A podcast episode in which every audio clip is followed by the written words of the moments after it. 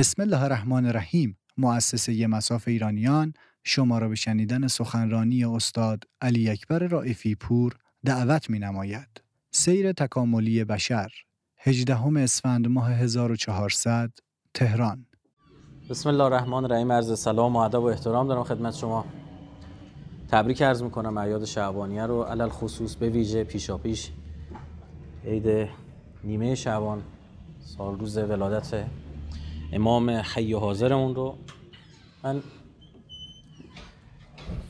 بخشی رو به عرایزم اختصاص میدم، یه بخشی رو اگر عزیزی سوالی چیزی داشت که حداقل بیشتر مفید و فایده تر باشه. ما یعنی خلقت انسان از حضرت آدم، قبل آدم هم موجودات رو زمین بودن، ما روایت فراوان داریم، شبیه آدم بودن، باهوش بودن، هوش داشتن، این چیزایی هم که پیدا میشه، اسخونه هم که پیدا میشه اونا بودن. در روایت هم به عنوان بهش میگن نسناس، اونا نسناس بودن. از آدم و حوا به بعد ناسیم ما دیگه، فوش دیگه، یعنی نسناس، یعنی آدمیزاد نیستی، یه چیز شبیه آدمی. و اینکه فرشته ها میگفتن این انسانو میخواین همین بهش اختیار بدی رو زمین، برای اینکه نسناسو دیده بودن، گفتن فساد میکنه مثل همون قبلی هاست، تازه اختیارات این بیشتر هم هستش.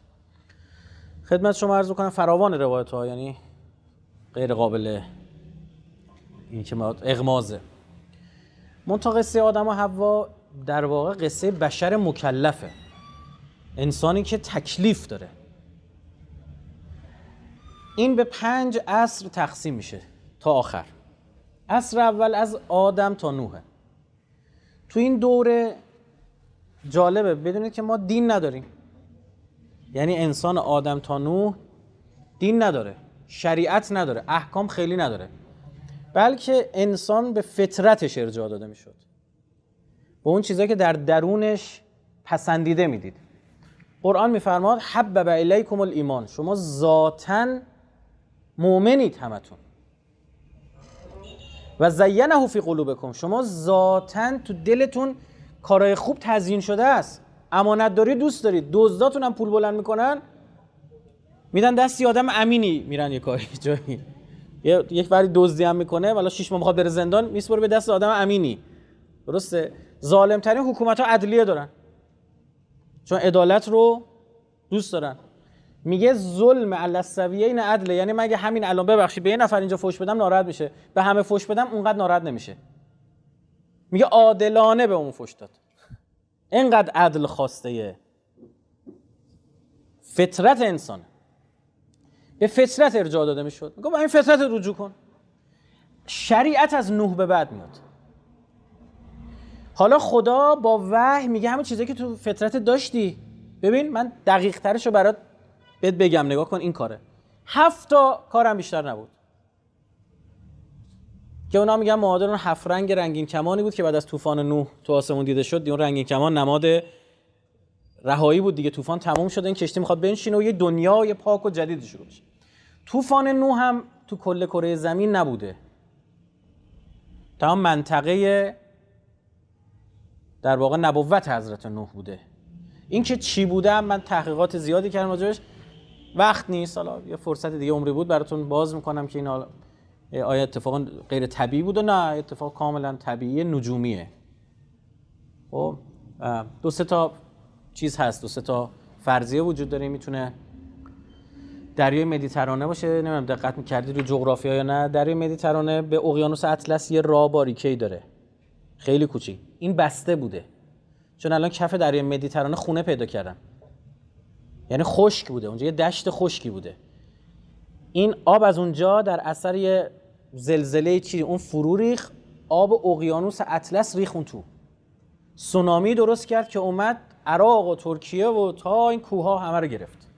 او فارت تنور در واقع اینجا به اون اشاره داره، یعنی فوران کرد از اونجا، اون باریکه آب زد بیرون. او یه برداشت دیگه اینه که هم جاذبه ماه، شما دیدید دیگه، آب دریا رو میکشه بالا میره پایین. یه ستاره بوده با جرم سنگین، یه سیاره جرم آسمانی از نزدیکی زمین رد شده، این که رد شده آب دریاها رو کشیده به همین سمت، کشیده آب رو تو این منطقه آورده بالا، برای همین از تو چوهام آب زده بیرون و فلان. میشه، حالا میخوام یه فرض مفصل منتها جالبش حالا اینو به شما بگم که کشتی نو هم که حالا در آرارات نشسته الان با گوگل ارث میتونید ببینید. این که نشسته روی گل نشسته روی کوههای آرارات متأسفانه 2.5 کیلومتر هم بیشتر با مرز ما فاصله نداره. اینا زمان رضاخان ما دادیم رفت. وگرنه الان تو سرزمین ما بود. تا مرز ایران 3.5 کیلومتر بیشتر فاصله نداره. این دقیقاً این کشتی رو به کعبه نشسته. یعنی اگه تونستید با گوگل، یعنی من و شما عمرن نتونیم نمازی بخونیم که دقیقاً رو به کعبه باشه. چون شما اینجا یه درجه اینورتر وایسید اونور میشه 50 کیلومتر 100 کیلومتر. هر چی بره فاصله زیاد میشه دیگه. این دقیقه یعنی من سخنرانیم هست با اصلا کره زمین رو میارم با گوگل ارث و ابزارش استفاده میکنم دقیق به نوک این کشتی اثرش مونده. اونجا رفتن اثرات آهن پیدا کردن، جای میخای کشتی بود، تخت چوب پیدا کردن، سنگای بزرگی پیدا کردن که سوراخ بود عنوان لنگر استفاده میکرده که لنبر نزنتون چیز. خلاصه تا زمان نوح شریعت میاره، قرآن هم اینو میگه، قرآن هم میفهم شرع علکم.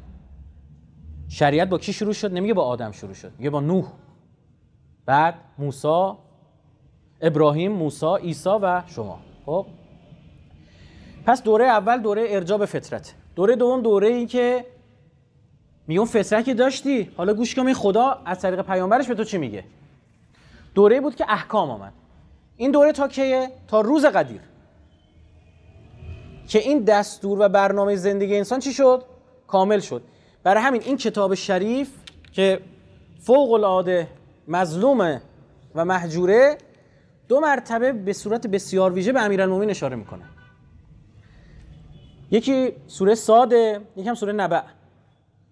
تو سوره صاد به پیامبر میفرماد ای پیامبر تو نبودی، تو ملأ اعلا دعوا بود. ملأ اعلا کجاست؟ یعنی فرشتای در پیت پایین آشقران ها. استغفرالله، فرشته در پیت چی میگم؟ خب خدمت شما عرض بکنم که ملأ اعلا تو نبودی اونجا وقتی اذ یختصمون دعوا شد، مخاصمه، خصم یعنی دشمن، درگیری شد سر چی؟ اینجا بحثه هو نبأ العظیم، سر اون خبر بزرگ. اینجا یه نکته ظریفی وجود داره، خبر در عربی آدم نیستش که براش بگه هو. هو رو برای آدم میگن، برای مرد میگن، زنو میگن هیه، مردو میگن هو. یه چیزی که جان نداشته باشه میگن ذالک، اگه دور باشه اگه نزدیک باشه میگن هازا. میگه ذالک الکتاب لا ریب فیه هدی للمتقین، اون کتاب. اما جالبه در مورد خبر داره میگه چی؟ ایشون. میگه همه دعوا سر ایشون بود، نبع عظیم بود. ما یکی از القاب امام زمان چیه؟ یبنن نبع العظیم، پسر نبع عظیم. این شخص که امیرالمومنین که پیامبر مأمور میشه روز قدیر اون نبع عظیم رو معرفی کنه، خبری که از قبل. و جالب ادامه‌ای میفرماد و انتم عنه معرضون، که شما از او اعراض میکنید، روی برمیگردونید. یعنی پیامبر رو قبول میکنید، به امیرالمومنین میرسه، کارتون چی میشه؟ سخت. همین هم است. 1,800,000,000 مسلمون، چند تاشون شیعه؟ 100,000 نفر برای بیعت اومدن تو قدیر، چند تا میمونن پشت در؟ به تعداد انگشتای 2 تا دست نمیشن. همه برمیگردن زمین. انتم عنه معرضون. سوره نبأ میفرماد عما یتساءلون، مردم از چی میپرسن؟ عن النبأ العظیم، در مورد اوه. اصل سوال اون ورینه ها، بدونید اصلی ترین سوال اون طرف عن النبأ العظیم الذی هم فیه مختلفون، که در موردش به اختلاف افتادن. کلا سیعلمون، میفهمید. ثم کلا سیعلمون، آره میفهمید. آخر آیه، اینا بگم حیفه، من درست به همه اهل بیت ارادت دارم و خدمت اهل بیت محرماشون میرم، عرض میکنم میگم باباتون بر من یه چیز دیگه است. من رو به عنوان سخنران و فعال مهدوی میشناسن، اما امیرالمومنین هیچ کس برای من امیرالمومنین نمیشه، چون همه دعوا سر اوه دیگه. امام حسین رو شهید کردن، گفتن بغضا لابیک. با حضرت زهرا کار کردن، من که اومدن بیعت بگیرن، دعوا سر امیرالمومنینه. تو ملأ اعلی فرشته‌ها ریختن به هم، دعوای شیطون با فرشته‌ها سر امیرالمومنینه. خبر بزرگ تا قدیر. مرحله دوم چی میشه؟ بزن آخر نبه هم براتون میگم، جالبه. ببین ما 2 گونه عمل داریم. یه عمل متقدم داریم که داریم همین الان انجام میدیم، اثرش رو میفرستیم. همین الان یه دروغ میگیم، یه غیبتی میکنیم، تهمت میکنیم، پرونده نوشته میشه. مخصوصا حق الناصر که یه جوری نمیشه ماسمالش کرد دیگه. حق الله باز خدا رحمتش واسع است. عجیب غریبه، آدم میترسه از رحمت خدا بگه مردم فردا گناهو شروع کنن. خدا شاد میگه توی قیامت روز حشر از زهرا شروع میکنه، اولین کسی که شفاعت میکنه. همینجوری میان امام حسین هر کسی فرصت بهش داده میشه، بعد هم بسته میشه. بعد خدا میفرماد که خب حالا من میخوام شفاعت کنم. یعنی خود خدا در مقام شفیع جلوه میکنم، یا من خودم میخوام شفاعت کنم. میگه چقدر مثلا از بخشندگی علی و فاطمه و حسن و حسین و علیهم السلام دیدید؟ وایسید من اینجا اثبات میخوام بکنم کی ارحم الراحمینه. میخوام نشون بدم کد تن کیه. به قولی بالاخره اون جلوه خدا اهل بیت نور خدا رو منعکس میکنن، اما خدا یه کاری میکنه که همه انگوش بدن. یعنی اون که میرن جهنم خیلی آدم بی خودیان، خیلی بی خودن. این سوره میگه که یا ما اعمال ما تقدم داریم، به ما قدم و آثارم خوندید دیگه. یه سم ما بعدیه آثارمونه، اثر رد پا رو میگه. رفتی رد پات مونده. خب مثل چیه؟ مثلا ما مردیم، یا آب سرد کن گذاشتیم گوشه‌ای. مردم چاپ می‌خوام خدا پدرشو بموز. مردیم یه کتاب نوشتیم، کلی آدم دارن مثلا شیعه میشن باشه. برعکس محمد بن عبدالوهابی می فرقه درست کردیم وهابیت. هر چی داعش کش واسه اون ملعونم یه دونه کپی نوشتن براش. بو چه احمقی، چه بدبختی. فلزو بدترین افراد کیه؟ اون کسی که امیرالمومنین رو پس زد. چون همه اینا یه دونه کپی برای اون میذارن. برای همین توی در قرآن داریم ما یعذب و عذابه احد. یه نفر هست، احد یه نفره. که احد کسی رو ما به اندازه یه نفر عذاب نمی‌کنیم. حالا خوبه برادران اهل سنت ما بیان بگن که توضیح بدن تو تفسیر که این یه نفر کیه؟ شیطون هم نیست. شیطون طبقه چهارم میسوزه. هستن کسایی که اول و دوم و سوم میسوزن. خیلی بدتره. یه ما تقدم داریم ما هست. آخر اینجا میگه که اون لحظه آخر نبع داره، میگه که یوم یقوم الروح والملائکه یقول للملائکه. بذار من از رو بخونم، نبع قدیم بود، حفظ بودیم. صادو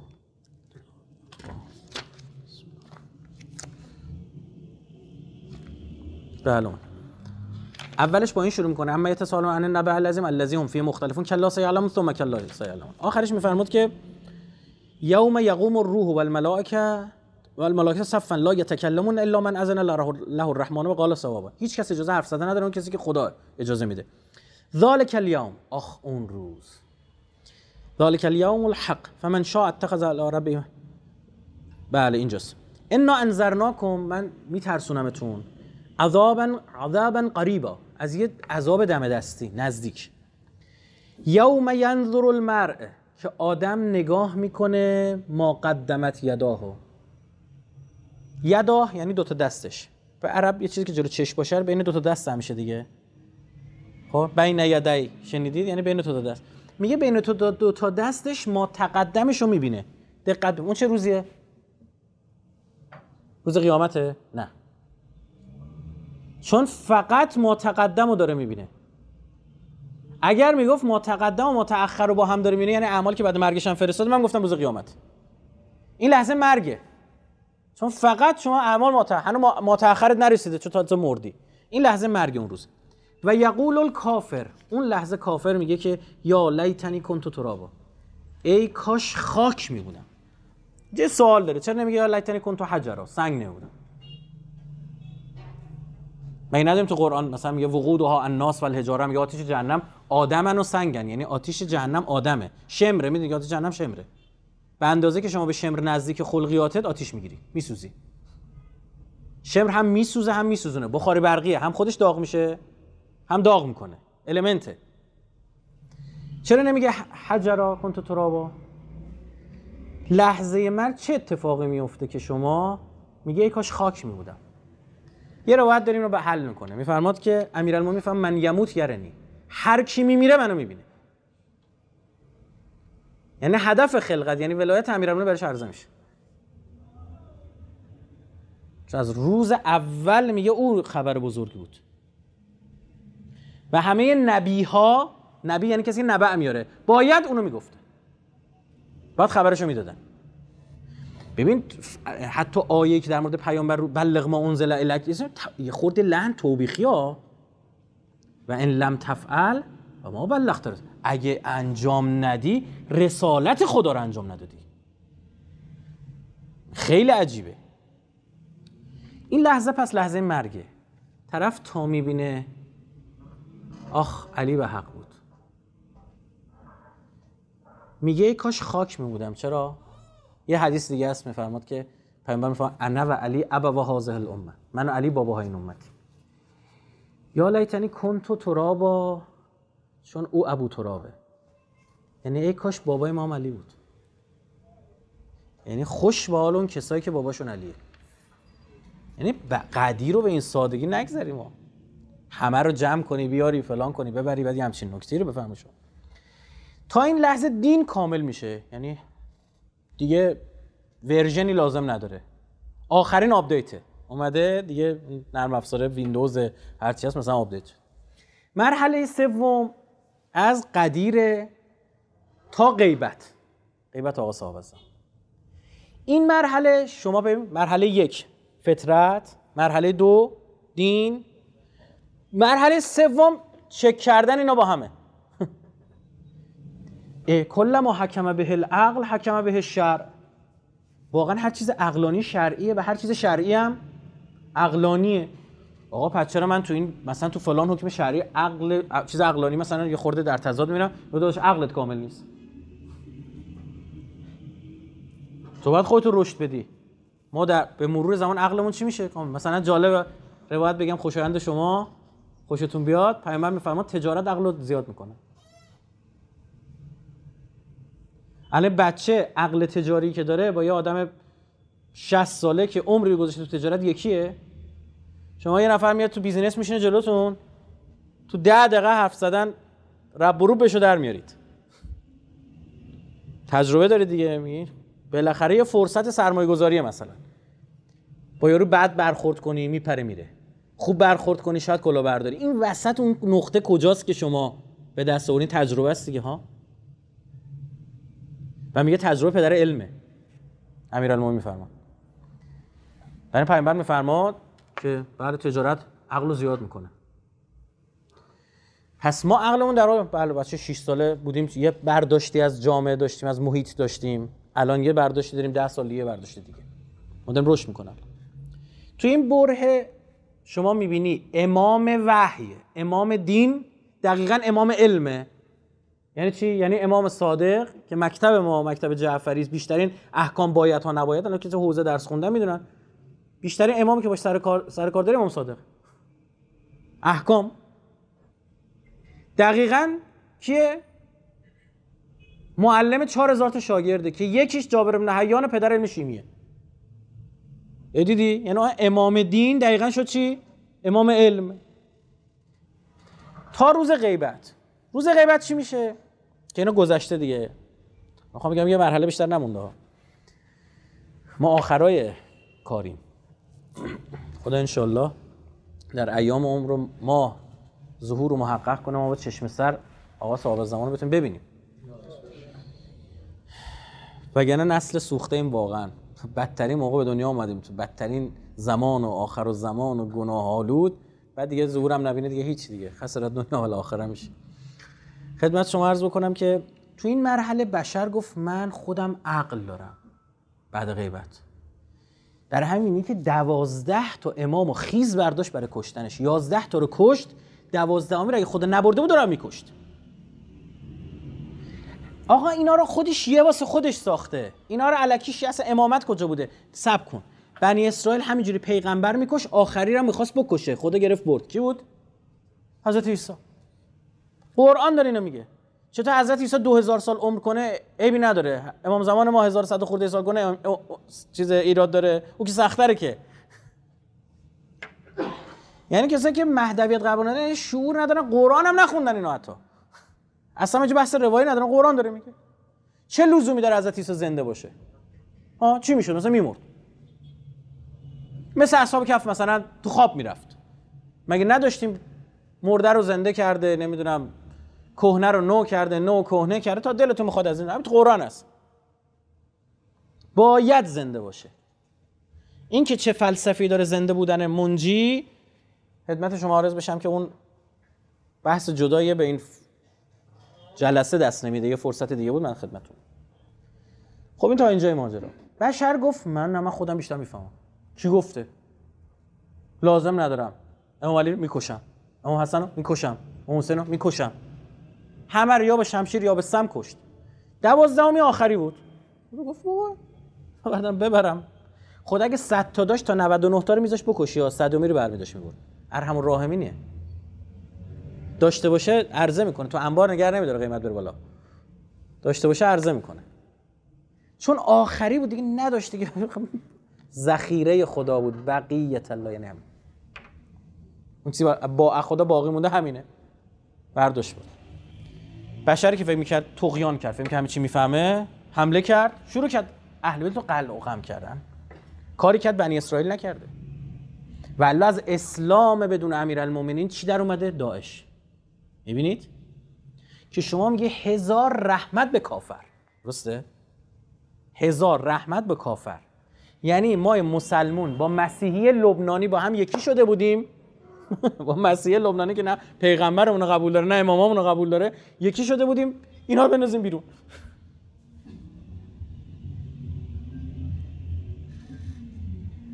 اسلام بدون امیرالمومنین اسلام جنازه است، روح نداره. اصلا این که امیرالمومنین تو کعبه به دنیا میاد یعنی که اصلا هدف از عبادت یعنی رسیدن به ولایت علی. امام حسین که با خودش بلند میشه از حج میاد این طرف، دقت بفرمایید، خدا میخواد بفهمه تو دنبال جسم دینی یا روح دین. اونا که با حسین اومدن عمق دین و فوای دین رو فهمیدن. ببین این لیوان آب گذاشتن، آب مهمه برش نه جلد آب، درسته؟ اینو تو شیشه هم میتونستن بیان، تو کاغذ هم میتونستن. کعبه اینها امامه که هویت میده به کعبه. حالا این آب بلند شد رفت کربلا. خدا واسط ببینه این آدمای عاقل اگه این آب اینجا نباشه، این لیوانو گذاشته باشن جلو من، یعنی من کاغذ خارم دیگه. این لیوان کاغذی به چه درد میخوره؟ شیشه ای باشه من شیشه خارم. آب مهمه. اما خدا میخواست ببینه کیا باهاش میرن اونور. ظهور که شک میگیره، الان کعبه جسم اسلام اونجا افتاده بدون روح، مرده تو کما. فکر کن کی ظهور شک میگیره؟ این روح دوباره به جسم برمیگرده و ظهور کنار کعبه است. اصلا شما ابا عبدالله توی کربلا یه حج علم کرده، اونجا هاجر داره، اینجا زینب داره، اونجا قربانی داره، اینجا قربانی داره، و به طریق اولا و به بهترین شکل، حتی تا این حد بهتون میگم عددها هم رعایت شده. فاصله صفا و مروه هم 354 متر، چقدره؟ دقیقاً فاصله قبر ابا عبدالله و امام حسین هم همینقدره، به متر را برید ببینید، با گوگل ارث بگید متر کنید. اگه اونجا گوسفند قربانی میکنن، اینجا با فدیناهو به ذبح عظیم. کرونا میاد، حج تعطیل میشه. میشه نمیشه؟ اربعین چی؟ روح که کشتنی نیستش که، جسم کشتنیه، این میمونه. و این معتقدم این آزمونه ها، یعنی یه سال من دقیقه اربعین دیدم، یه سال خورد به گرد و غبار وحشتناک، مردم رفتن. سال اولش اصلا داعش بود، یادتون تو هله بمب گذاری کردن چقدر کشته شدن، مردم رفتن. همینجوری داره یه سال بارندگی، طوفان، بارندگی، اصلا آب می اومد اصلا کشته میداد. خب بعد چی؟ بیماری. خدا میخواد ببینه تا کی پای آخری وای میستی. از کجا معلوم؟ شما گفتی که آقا بیا، با کوفیان گفتن آقا بیا. ما اگه میگیم اونا نوشتن امضا کردن. اسم نوشتن، مهرشون هم زدن زیرش. 18000 تا. بعد 18000 تا اسم نه ها، مثلا 18000 تا آدم گنده، یعنی کل شهر عملا، یعنی 100000 نفر. این که میگفت یعنی کل فک و فامیلام، عشیره ساختار. خیلی عجیبه، این دقت بفرمایید. این مرحله به نظر من تمام شده و مرحله بعدی شروع شد. توی مرحله یه اتفاق افتاد. این چی شد؟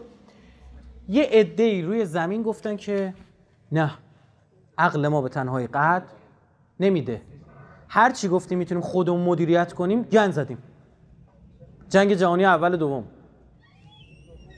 میلیونی کشته، 23 سال پیامبری رسول الله. خب بدترین عددهای تاریخو جمع میزنی، دقت کنید ها، که مثلا تو این جنگ چند تا کشته شدن، مثلا یکی میگفت 5 تا، یکی میگفت 15 تا. 15 تا رو جمع بزنی، زیادا رو جمع بزنی که فقط یکیش مال خیبر 700 تایی که الکیه، خب همه 1300 تا کشته داشته.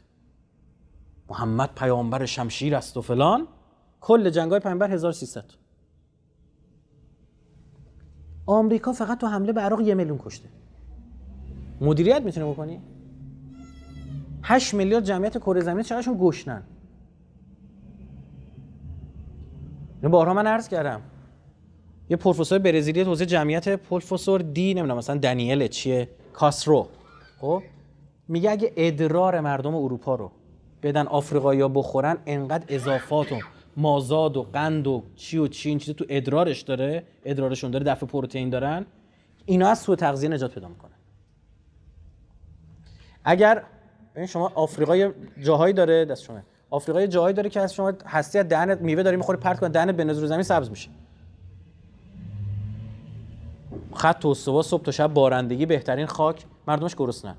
چرا؟ چون هلندیه حاضر نیستش اون بذر خوبو بده به اینا. بشر هرچی آمریکا گندمش میریخت تو دریا که قیمت گندم بالا نگه داره. سر کرونا دیدید چیکار کردن دیگه؟ 60 دوز واکسن، اینو بزن اونو بزن، اومیکرون اومدنم، بی میکرون اومدن، دلتا میکرون اومدن، 20 همجا اومده. فقط واکسن بفروشن، دارو بفروشن، فلان کنن، بهمان کنن. من منکر این نیستم ها که بهداشت باید باشه، واکسن هم باید باشه، نه دیگه، این یه چیز دیگه است. ماسک از همدیگه میدزدیدن اروپایی‌ها. درسته؟ این هم تا اینجا. یه مردم پیدا شدن که همونطور که خدا وعده داده بود، تا همین کتاب شریف که شیعه، سنی، وهابی هم دهنش بسته است. آیه قرآن سوره مائده، آیه 54، 55ش همتون حفظید. آیه ولایت امیرالمومنین.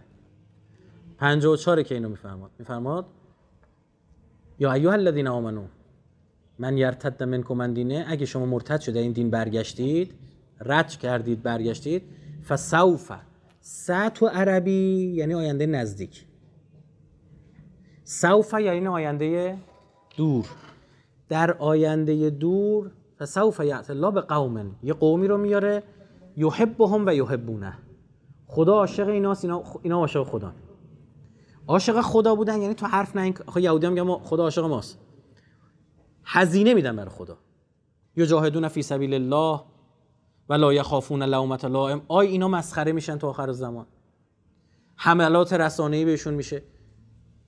پس فاصله زیاده. این صحابه پیامبر اومدن گفتن یا رسول الله کیان؟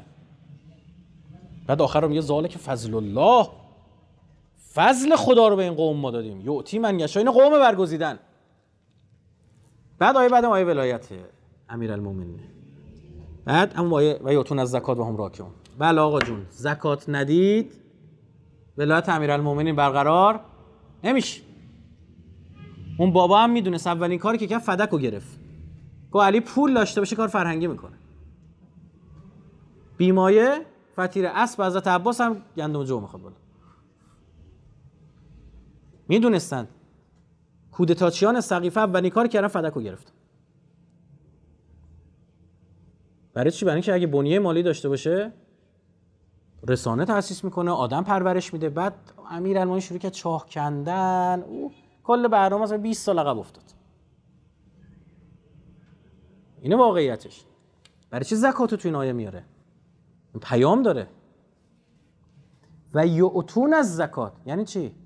نمیگه زکات دادن، میگه زکات میدن، فعل مضارع استفاده کرده، یعنی ولایت امیرالمومنین در تمام اعصار به پول شما زکات دهنده ها بسته است.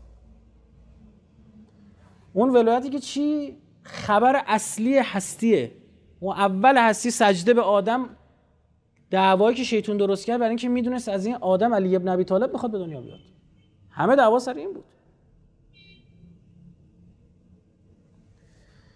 یه مردمی پیدا شدن، این آیه که نازل شد این صحابه پیامبر رفتن دونه دونه گفتن مایم دیگه، اون قوم دیگه، نه از کدوم عشیره است؟ بنی تیمه، بنی عدیه، فلانه بهمانه. پیامبر فرمود ساکت ساکت. من هذا و زبوه. زد رو شونه یه پیرمرد اون بغل نشسته بود، محاسن سفید، فرمود از قوم اینن. همه برگشتن سلمانه. شیعه و سنی و وهابی و تکفیری و حرف بزنه ما این آیه این حدیثا رو میگم چششون. خب و این اتفاق افتاد. این وعده الهی بود که از قوم سلمان اون اتفاق خواهد اون قوم مردم. مرحله بعدی رقم خورد. اینا تو عصری که تمام بود، دین تمام شده بود، یه علم برداشت. گفتن صبر کن. برای اینکه ماجرا بگم یه قصه کوتاهی بعد از در مورد حضرت ادریس براتون بگم. حضرت ادریس میگن درس مال ایشونه. درس دادن. لباس مندرس شنیدید؟ و اون یعنی چی؟ خیاط بود حضرت ادریس. خب حضرت ادریس خیاط بود. این خیلی قومش اذیتش کردن. بعد خدا به غیبت برد. اینه دیگه وقتی قدر ولی رو ندونی خدا میگیره میبره. در مورد حضرت موسی هم داریم دیگه وقتی اذیت کردن موسی هارونا گفت ففرق بیننا و بین القوم الفاسقین. آیه قرآن گفت بین من و قوم فاسق فاصله بنداز. 40 سال موسی و هارون یه جا بودن، اینا شب تا صبح راه میرفتن نمیرسیدن. در طول روز هر چی راه میرفتن خسته میشدن، یه جا می‌خواستن اتراق کنن، میخوابیدن، صبح سر جای اولشون بودن. 40 سال این اتفاق افتاد. این عدد 40 عدد بی خودی نیه، عدد خاصیه. 40 عدد خاصیه. یتیهون فی الارض 40 سنه. میگه تیه، یتیهون تیه میاد یعنی بیابون. میگه بیابون گردشون کردیم 40 سال تا آدم شن. آیه قرآنه، حدیث نیست. بعد برگردم به اون حضرت ادریس. حضرت ادریس علیه السلام خدا گفت برو، حضرت رفت. اما اینا رو هم ول کرد. چون به حضرت موسی هم همیشه بیام نمیگه، میگه تو میری اما من پدر اونا رو در میارم. جریسش که با حالت عادیشون برگردن. خب حالا پیغمبر اومد چند روز پیش گفت آقا من پیغمبرم، خب خداحافظ برو، حالا کرکرامونو بدیم بالا دوباره. نه، مریضی می‌نازن به جونشون، اقتصادشون رو به هم می‌ریزن، پدرشون رو در میارم. اینجوری نیستش که خوش بهشون بگذره. که پدر قوم ادریس در اومد، علل خصوص گرسنگی. یه 4 تا آدم حسابی تو این قوم بلند شدن گفتن بابا ادریس مگه چی میگفت؟ ادریس میگه آدم باشید. مگه بر خودش چیزی میخواست؟ ما عسلکم علی من اجر، چیزی نمیخواست بر خودش. که گفت بیاید خودتون برید به فقرا کمک کنید، ندید من برم کمک کنم، اصلا خودتون بیاد. شفاف کرده بود سیستم. گفت مگه اهل بیت چی میگن؟ میگن بدید من برم کمک کنم. میگه فقیر پیدا کن کمک کن. ها میگه احترام بذار پدر مادرت، خودتو بس میکنه، خودتو بالنده میکنه، میاره بالا. خب من بر همین معتقدم جایی که خیریه وجود داره، مشی خود من اینه، جای خیریه باشه، کاری باشه، میگم خود همین تمام کسانی که دارن کمک میکنن رو بیارید، شریک کنید و شفاف بهشون نشون بدید. کامل هر روزی خواستن خودشون میان شرکت کنن توی مثلا بسته ارزاق دارن میبرن، نمیدونم چی دارن میبرن، خود طرف بده ماسک بزنن، چه میدونن کیه داره میاد. میخواد بالاخره اون بحث اجرش هم حفظ بشه. ما با من یه نفر اومدن کمک میکنه. گفتم بابا خب همینا رو خواست، میگفت دروغ نگید، زنا نکنید، دزدی نکنید، همین چیزا رو می‌خواست. حالا بیاید ما زود زود این کارو بکنیم، خودمون پیش این کارو کنیم. شروع کردن به چی؟ به دینداری. حرفا که ادریس میزنه. آقا اینا شروع کردن. خدا به حضرت ادریس گفت برگرد. حضرت ادریس یه تعلل کرد، گفت برگردم. همین که گفت برگردم، معادل اون گرسنگی که اونا کشیده بودن رو به خود ادریس کشوند. و برگردم. این که بزرگان کوچکترین تعللشون چک اساسی داره. اون چیزی که برای ابرار حسناته، برای مقربین گناهه. حسنات الابرار سیئات المقربین. شما بچه علی آدم بزرگ من اینجا مثلا بعد اینجا شام بدن، بعد باشین بگیم ماشاءالله حاجای فلانی رو نگاه کن، قاشقو کامل درست میبره تو دهنش، یه دونه برنج هم نمیریزه. این اصلا حسناته برای اون آدم، بریزه برعکسه. اما بچه 2 ساله چی؟ ماشاءالله پسرم غذا یاد گرفته، دخترم غذا خوردن یاد گرفته، ببین چقدر خوبه. برای اون مینه حسنه است.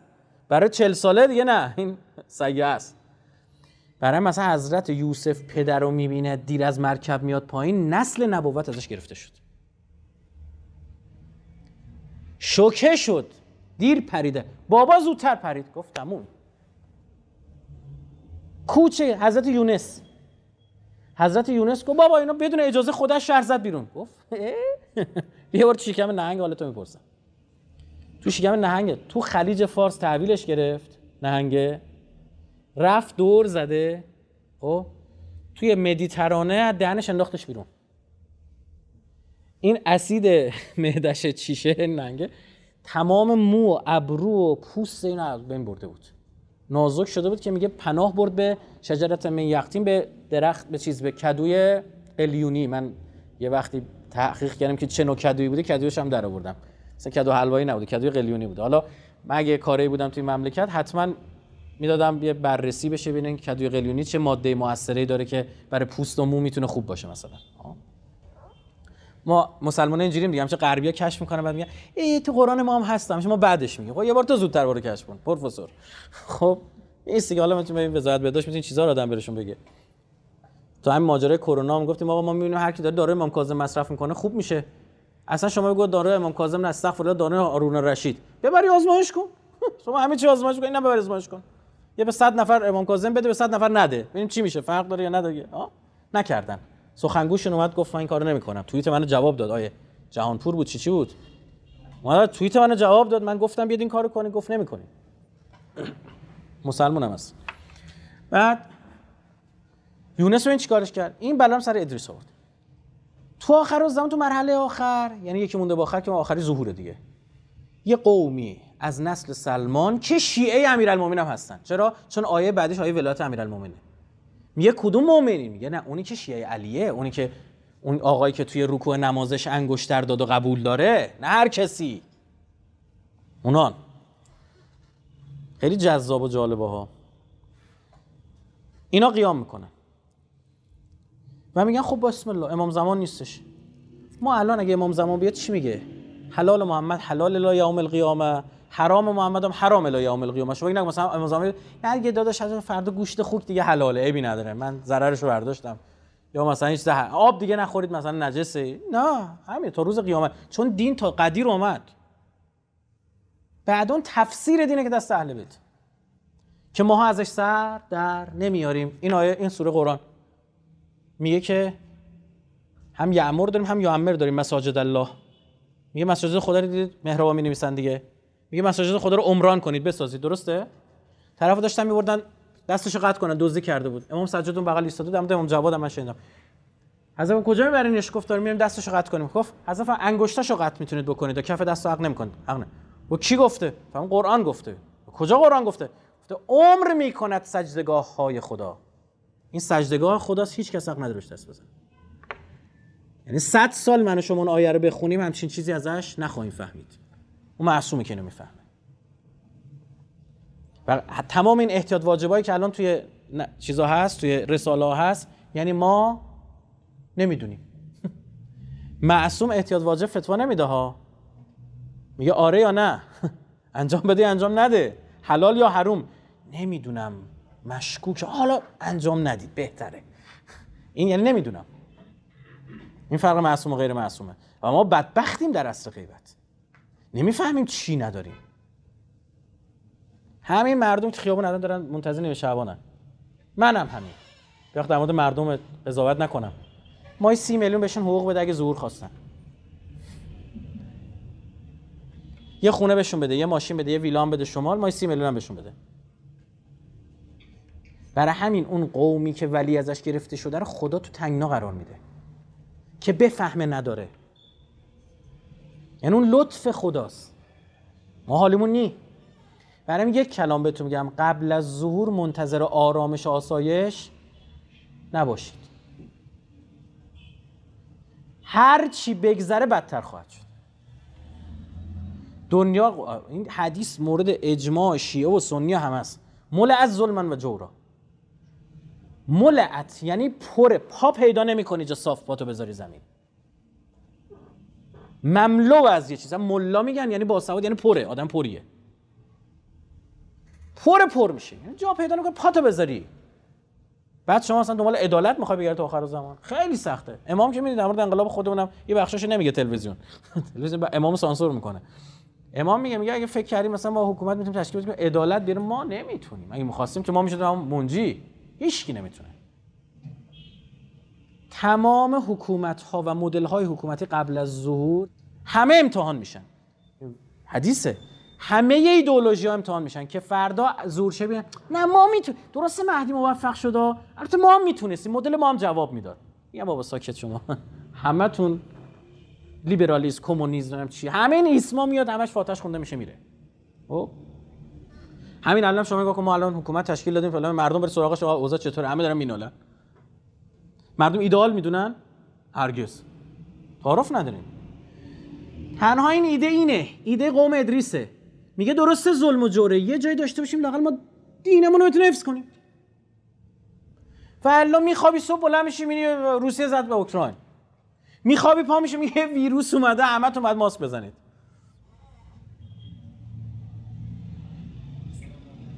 حالا خوریم به ماسک زدن بعید این چیزی درست بکنن مردم مجبورن پوشک ببندن به خودشون. ها میشن ژنتیکی خورده این ور اون ور میکنن، ویروس جدید، باکتری جدید میسازن. به خاطر چی؟ برای فروش دارو.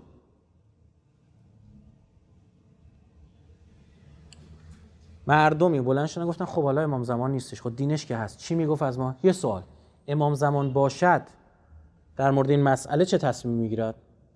این که برای زندگیتون هم انجام بدید کامل به نتیجه میرسید. یعنی چی؟ یعنی که هر موقع خواستید تصمیم بگیرید بگید الان آقا صاحب از زمان بود این کارو میکرد یا نمیکرد. 99% کارا رو میدونید بعد چیکار کنید. چیز بدیهیات میشه چون به یک باره به عقل و فطرت رجوع میکنی. الان مثلا این داره حرف میزنه، الان امام زمان بود جواب این آدم میداد یا نمیداد؟ شما بدیهیه براتون که امام زمان جواب اون آدمو نمیداد، اما من و شما داریم جوابشو میدیم. گفتن خب حالا ما چقدر دین میفهمیم؟ من کچلواری چقدر دین میفهمم؟ کی بیشتر میفهمه؟ گفتم آخوند معلم بیشتر میفهمه. گفتم سلام علیکم آقا، بالاخره شما این مکاسب متاجر خوندی، چه میدونم تو بحث اقتصادی بیشتر از من بازاری میفهمی شرعیشو. این الان نزول نیست، چی به چی، اینا رو من بگو دیگه، جنگ با خدا نشه ها. رفتون چه شما بازاریشو گفتم، اون یکی فرهنگی، اون یکی اجتماعی، آقا چجوری زنه حلاله و یکی حرومه چیه، اینا رو من بگو. بعد رفتیم سراغ آخوندای محله. اون آخوندای محله گفتن راستشو بخواید ما یه استادی داریم اما هم بیشتر میفهمه. یعنی چی؟ اون آخوند حوزمونه، مدرسه مثلا چه میدونم مروی، مدرسه نمیدونم فلان. رفتیم سراغ اونا گفتیم سلام علیکم آقا، میگن شما بیشتر از اینا میفهمید. گفت آقا یه کسایی هستن حالا بعضن تو ما مثلا اما هم بیشتر میفهمن، اونا دیگه خبرن در دین. بریم سراغ اونا. باش جمهوری اسلامی چجوری شکل گرفته؟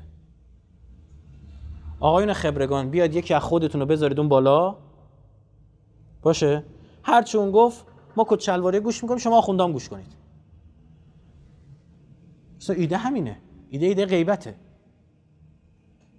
این که چقدر موفق شده بحث دیگه است ها، اما ایده این بوده.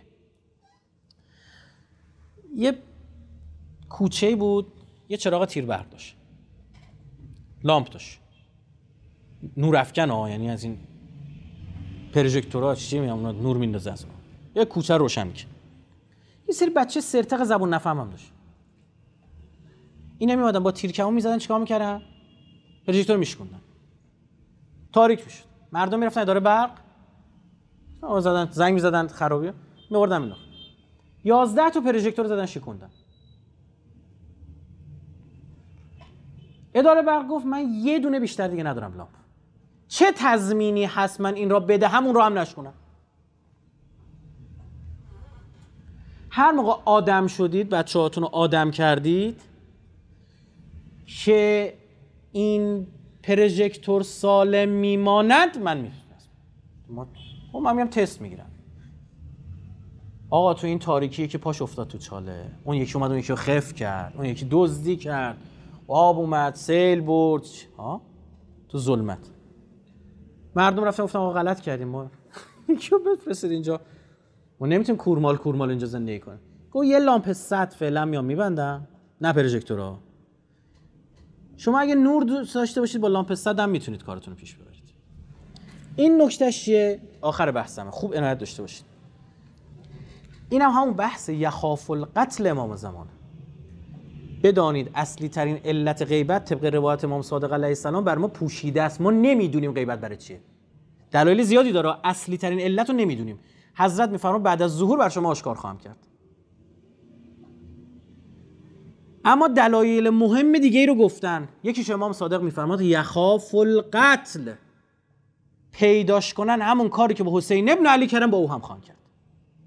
و بدانید جان امام زمان قرار نیست با معجزه حفظ شود،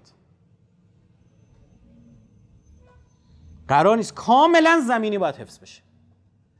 امیرالمومنین دور پیامبر نمیچرخید توی احد، پیامبر شهید شده بود. بگی آقا بیا دورشو پر نکنی کربلا درست میشه. طرف خدمت امام صادق رسید، امام باقر رسید، گفت یا ابا جعفر، شنیدم میگن توی ظهور اندازه یه حجامتی خون ریخته میشه فقط، یعنی خیلی نیخی راحت اوکی میشه، همه چی راست و ریست میشه و خیلی تر تمیز. حضرت فرمود و کار خودش رو خود درست میکنه. حضرت ناراحت شد، عصبانی شد، فرمود حرفات چیه؟ اگه قرار بود کار به خودی خودش درست بشه، برای پیامبر تو احد درست میشد که دندان مبارک شکست و نشست رو سینه پیامبر. پیامبر یک نفر رو کشته در طول عمرش، عمر شریفش، همون کسی که رو سینه‌ش نشست. انقدر نزدیک شد که می‌خواست بزنه با نیزه، پیامبر زدش. اون چون تجلی رحمتاً للعالمین، حتی جالبه روی زمینم رحمتاً للعالمین میشه. همه اینجا اینا یادتون باشه، این دلم نمیاد. اهل بیت خیلی مهربونن. تو کشتناشون هم مهربون. مثلا امیرالمومنین تو جنگ آشخور نمیزد، پهلووناشون میزد که جنگ زودتر تموم شه. چون پهلوون میزدی جنگ تموم بود. علمدارشون میزد توی جمل، میگه شتوره رو بیارید پایین تا اون شتور برقرار باشه جنگ ادامه داره. 70 تا دست قطع شد که این شتوره افسارش شد. این قطع میشد اون یکی میمیره. هی محمد حنفیه رو فرستاد پسرشون، نشد امام حسن رو فرستاد. تو روایت اونجا که برداشت میشه این شتوره زره پوش بود. این سپرها رو ازش آویزون کرده بودن و کجاوش فلزی بود. یا امیرالمومنین تو جنگ دست زیاد میشکند، یارو میگرفت فیزیکی، میگرفت دستشو میشکن. برای چی؟ شمشیر دیگه نمیتونست دست بگیره. شمشیر که نمیتونست دست بگیره، طبق فتوا سیره اهل بیت، کسی که تو جنگ شمشیر دستش نیست، سلاح دستش نیست، نمیتونه بکشه. نمیخواست نجاتش بده، ولی نمیتونست با شمشیر بزنش. کار سخت‌تره که بگیری دستو بشکنی و شمشیر را دور میزنی. یعنی اینقدر مهربانن اهل بیت، ما اینو متوجه نیستیم. امام باقر فرمود که اگه قرار بود کار بر خود، نه، جون او گردن شماست. فلذا تا شیعه آنقدر قوی نشود که جان امام زمانش نتواند محافظت بکند، ظهوری در کار نخواهد بود. بدونید اساساً باب معجزه مثل عصا بزنی اجدعا بشینه از آسمون چی ببارد، بعد از پیامبر، بعد از بعثت پیامبر بسته شده ها. تمام اون معجزات رو کیا باید انجام بدن؟ مؤمنین. میگه دیگه سلاح خدا رد و برق نی، شمایید. اژدها نیست، شمایید. جنود الله شمایید. شما این کار انجام بدید. خب همین الان فردا آقا ظهور کرد، مسجد سهله است حضرت، مسجد کوفه است، شما جا سعی نیست، چیکار میکنید؟ موشک میزنید. تردید دارید؟ اینا حس کردن یه کسی مثل مرحوم حکیم تو عراق ممکنه چی بشه؟ انقلابی درست کنه، یه چیز مثل ایران درست بکنه. زدم تو نجف تو نماز جمعه بمب گذاشتن، تیکه پاره شد. سر حاج قاسم چیکار کردن؟ نصف شب با موشک از آسمون زدن. بعد فکر کن اصلیه باشه، یعنی شما بدونی که اصلا اون کارو یکسره میکنه، اصلا شک نکن بمب اتم میندازن. بعدش هم میگم ببخش، هم میگن تو هیروشیما انداختم، باش برو. اینا میگه باید جونش رو بتونه حفظ کنید. جان پیامبر به خطر افتاد در احد. کی حفظ کرد؟ با چی؟ با شمشیر. برای همین دقت کنید در احد، همونقدر که خدا امیرالمومنین رو ستوده، شمشیرش هم ستوده. ما جای دیگه نداریم. من نشنیدم کسی شنیده بگه، عزیزان اهل مطالعه به من بگه باری کلا به فلانی اسبش، مثلا باری فلانی سپرش، باری به فلانی تیرکمونش. میفرما لا فتا الا علی لا سیف الا ذوالفقار.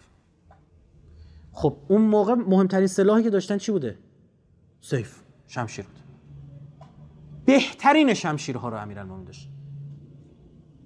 این شکل شمشیر امیرالمومنین تکنولوژی ساختش خیلی پیشرفته تر بود. اول این شمشیر دو شاخه نبوده. این تحریف یهوده از نظر بنده. فقط ابن شهر آشوب میگه دو شاخه بوده. شمشیر دو دم بوده. عرب یه ور شمشیر بیشتر تیز نمی‌کرد. چون با یه طرف شمشیر میزنی شما. کی اینجوری میتونه شمشیر بزنه 20 کیلو آهن اینوری تکون بده؟ این قوی‌ترین مردان ایران رو نشون میداد، دو تا چکش میدادن دستشون، میگفتن یه دقیقه نگه دارید. دستاشون میگله دو تا چکش دیده بودید دیگه. 20 کیلو شمشیر. حضرت علی اکبر به میدون میره، موقع برگشتن میگه که آتش منو کش، یکی دیگه چی میفرماد؟ ثقل حدیدی. بابا 20 کیلو آهن دادی دست من. هر کسی نمیتونست. دو این یک یعنی دو دمه. بعد چرا این دو دمو کردن دو شاخه؟ بگم چرا؟ به خاطر اینکه در تورات از نشانه‌های منجی اینه که شمشیر دو دمه در دست دارد. این نکته اول. نکته دوم، امیرالمومنین زور بازوی زیادی داشت، جزیشو کسی نمیتونه از اون شمشیر استفاده کنه. دو، تکنولوژی ساختش اینجوری بود. ذوالفقار، صاحب فقرات. ستون فقرات شنیدی؟ همونه. یعنی فکر کن شمشیره، خوب نه داشته باشه، این شمشیره. از روبرو که نگاه کنید به شمشیر، این یه تیکه نبود. اینجوری فرو رفتگی داشت. این کار سبک میکنه سازه رو و به خاطر این ستون فقراتی که درش چند تا به وجود میاد محکم هم میشه. درسته؟ علم مهندسی اینو میگه. این شکلی بود این شمشیر. یعنی ببین، خب جنگ با شمشیره. باید از جون ولی خود و امام خود حفاظت کنی. امام امیرالمومنین که آقا رسول با چی؟ با بهترین شمشیرها. امروز جنگ چیه؟ هر چه هست و عدو لهم ما استطعتم من قوه. باید کاری کنی که اگر امام میگفت با دین ما ور نری دنیاتونو میریزیم به هم. دقیقاً باید علنی بشه و عملی بشه. بگه نگاه کن اونا چی براشون مهمه؟ جونشون. درسته؟ بگه دست با خطا بکنی دنیا نمیذاریم برات بمونه. دیگه که برای ما نمیجوشه؟ بله. یخاف القد. شما زیارت امام زمان صبح جمعه میخونه المحذب الخائف. خائف یعنی ترس از کشته شدن وجود داره. این ایراده بر او امام؟ نخیر. حضرت موسی وقتی شهر فرعون رو ترک میکنه میفرماد چی؟ خائفا یترقب. خوف قتلش وجود داشت، دستور رسید برو بیرون.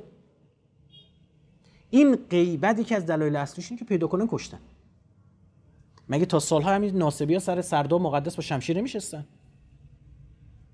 می‌گفتن اینجا غیب شده، لابد از همینجا می‌خواد بیاد بیرون. می‌شستن تا سال‌ها، صده‌های شمشیر میداد به بچه‌ش، میگفت این رفته این تو، از همینجا میاد بیرون. احمقن فکر می‌کنن مثلا از همونجا میاد بیرون. یه سوال، میشه تو دنیایی که همه ارتش دارن بعد ما ارتش نداشته باشیم؟ میشه بدون تشکیل حکومت ارتش شیعی داشت؟ بله میشه. حالا خیلی هم بسم الله چه مدلی بگو. عراق الان دقیقا خدا دوتاشو داره تست میگیره همزمان. تو یکی دقت کن، فقیه حاکم نیست. آیتولا الله سیستانی. تو این یکی فقیه چیه؟ حاکمه. گفتم تمام مدل ها قبل ظهور نشون میدن خودشون. اونجا هم ارتشی شکل گرفت به اسم هشتوش، اینجا هم سپاه و ارتش و فلان که خود فقیه فرمانده کل قوا هم هست. اصل مشکل اینا با ایران اینه، نه نفتشه نه پیشی. نمیگه اینا مهم نیستا، اصلیه نیست برادر من. میشه تو حکومت تشکیل نداشه ارتش داشته باشه؟ تو همه الکاظمی ببین چه لنگ و لغتی میندازه تو عراق، چقدر اذیت میکنه. حالا بدیهیه تقریبا که دولت ایشون تو ترور حاج قاسم اطلاعاتیاشون کمک کردن. زمان عادل عبدالمهدی بود اون موقع، بود اطلاعاتی عراقی کمک کردن به اسیای نفوذی. بدیهیه. دو، آیا فقط من یه روز رفته بودم پیش یکی از این علمایی که تشکیل حکومت قبل ظهور رو قبول نداره، باش بحث گفتم ببین شما قبول نداره دیگه، گفتم یه کار دیگه کن. گفت چیکار کنم؟ گفتم بیا انقدر تشیع و گسترش بده مثلا تو فرانسه مثلا 50% شیعه شن، چون حکومت ها بر مبنای رأی مردمه، درسته؟ پارلمانشون رو به دست بگیر، بعد یه شیعه رو بکنن نخست وزیر. خوبه؟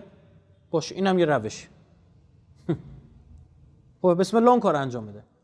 گفتم دو حالت بیشتر، یا باید خود شیعیان جمع شدن حکومت تشکیل بدن، یا شیعه رو گسترش بدیم حکومت‌های دیگر چیکار کنن؟ کنترل کنن. روش دیگه ای داری؟ بسم الله بیار. پس انتظار بشینیم یه گوشه الهی از عمل بلا این کج و کلم که دعای بررهیاس میشه، مثلا نخود پرورش میدادن، اینجا نگاه میکردن، سریالی بود نشون با چشماشون به نخودا روش کنه که بچه‌ها به این بچه‌ها میگن افضل الاعمال انتظار الفرج، بهترین اعمال یعنی عمل، انتظار عمل است، بی عملی نیست. میشه برنامه‌ریزی کنی، طرح‌ریزی کنی، فکر کنی، یکی لم بدی. که روایت میفرما قبل از ظهور 1/3 جمعیت کره زمین در اثر بیماری میمیرن. یارو کپ کرد گفت آقا پس ما چی؟ فرمود شیعیان در امانن. چرا شیعیان در امانن؟ من باید همین رو مبنا قرار بدم. یعنی چی؟ میگم آقا شیعیان از نظر زیستی و پزشکی لابد خیلی قوی ان. پروتکل‌های بهداشت جهانی رو لابد گوش نمی‌کنم، خودشون یه پروتکل‌های دیگه‌ای دارن برای حفظ سلامت. خب بسم الله انجام بدلا. فکر می‌کنم برای چی ما مؤسسه ما با واکسن فخر رو همکاری کردیم؟ اصلا این همه واکسن را واکسن فخرام بغلش. اصلا بحث اولویت هستی خود واکسنه بگید نبود. زیرساخت‌های لازم به بهانه ساخته واکسن شکل بگیره. از کجا معلوم یه سال دیگه یا ویروس جدید ندن بیرون؟ یکی به قسم حضرت عباس بخور برای من، این مهمتره. میفرماد 1/3 دیگه به مرگ سرخ میمیرن، به خون میرین. باز میفرماد حضرت میفرماد اینجا باز شیعیان ما در امانن. چرا شیعیان در امانن؟ جرئت نمیکنه به شیعیان دست بزنه. ایران همین الان نظامی دور برامون چه خبر خدا وکیله، چه کسی جرئت نمیکنه ما دست بزنه. یعنی آقا اینا موشکای دارن نقطه زن کله یارو فرود اومده. تنگ هرمز میبندن، قیمت نفت میبرن بالا، بیچاره میشیم تو هیروگیر. همین الان تا 140 130 تا رسیده. یه تکونی الان ایران، الان ما فقط کافی به یمنیا بگیم یه آرامکور یه حالی بهشون بدید، نفت بالای 200 تا. خب میشه ببین دست زد؟ نه. دو، شیعیان نمیفهمه جمهوری اسلامی در امانه. بعد جمهوری اسلامی که باید کفالت شیعیان هم بر عهده بگیره، یعنی به یک کسی به عراق هم دست زد با من طرفا ها. مثل این کشور هستم مثلا میگه آقا اینا تحت تابعیت منن، کسی حق نداره بهشون دست بزنه. یعنی هر جای کره زمین یه شیعه خون از دماغش بیاد بیرون، باید به این قدرت برسیم. تا الان 40 سال فقط درگیر امنیتی، اوضاع اقتصادی رو میبینید، همه رو باید درست کنیم. بعضی ما میگن آقا تو چه تو همه کارو فضولی میکنی؟ میگن تو هم موضوع میو سخنرانی میکنی. میگم لازمه، خودم که نمیگم، من هر چیزی لازم تو جامعه باشه میرم واحدش رو درست میکنم، آدمای این کارا رو هم دارم میارم. با خودم میبینم سالی چند میلیون عراقی میان ایران؟ 6 میلیون، چقدر عدد خیلی گنده ایه. چند میلیونه؟ 8 میلیون. 8 میلیون عراقی میان میرن از ایران، میرن هیچ به هیچ. من نمیتونم نسبت به این بی‌تفاوت باشم، کاری هم با جمهوری اسلامی ندارم، خودم وعده گردشگری میزنم. یا ما با آقای حاجی زاده صحبت میکردم، گفتم این عراقیایی که میان ایران، گفتم یه قولی به من بده، یه نمایشگاه ما هوافضا داریم سمت غرب، این صنعت موشکی ما چجوری رشد کردیم، غرفه اولش موشک 9 متری عراقیه توی چیزه. خیلی جالبه، یعنی ما از روزی که اینجوری موشک می‌خوردیم الان رسیدیم به این مرحله.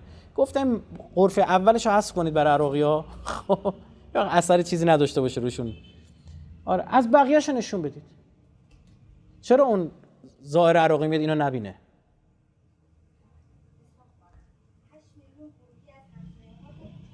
چهار و نیم میلیون عراقی، بس شما میگید 1 میلیون، 4.5 میلیون جمعیت. ما این همجوری ول می‌کنیم، یکی میاد ماش مو می‌کاره، یکی میاد دماغ عمل می‌کنه، پا میشه میره. آقا چه میدونم خدمت شما عرض بکنم، می‌بینیم آقا پیامبر دغدغه محیط زیست داره. میفهمد اگه قیامت یه اصل درخت دستت بود، اول درخت رو بکار بعد در رو.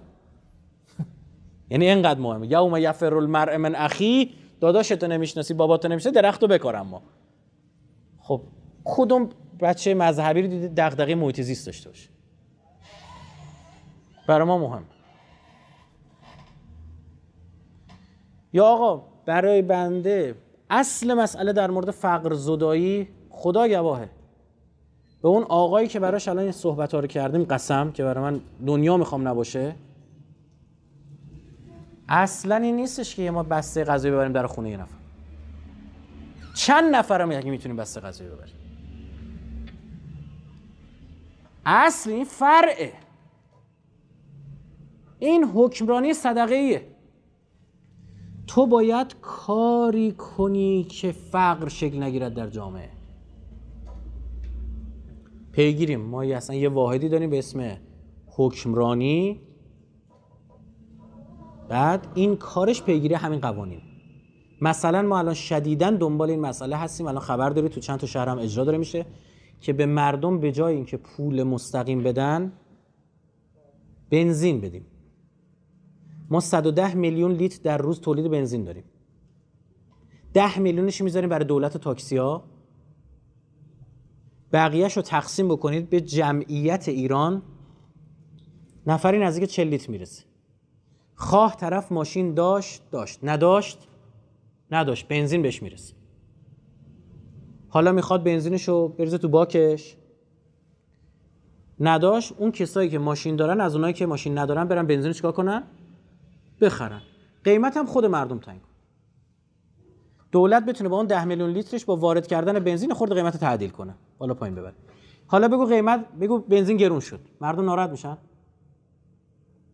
من که دارم اخچون 4 تا خانواده، 4 نفریم، 4 تا 1660 لیتر دارم بنزین میگیرم، بشه 5 تومن. اون ضرب تقسیم کنیم که من، یعنی با افزایش تورم دیگه یارانه مردم کم نمیشه، اما یارانه 40000 تومن 89 که باش میتونی 3 کیلو گوشت بخری، الان میتونی باش 300 گرم گوشت نمیتونی بخری.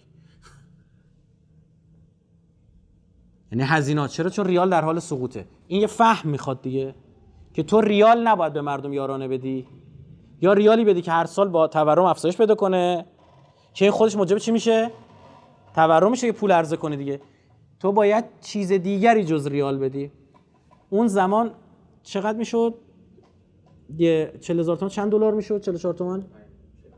آره خب بسم الله، همینم 45 دلار بده. مردم پشتک میزنن برات. اینا از بیخ باید حل بشه.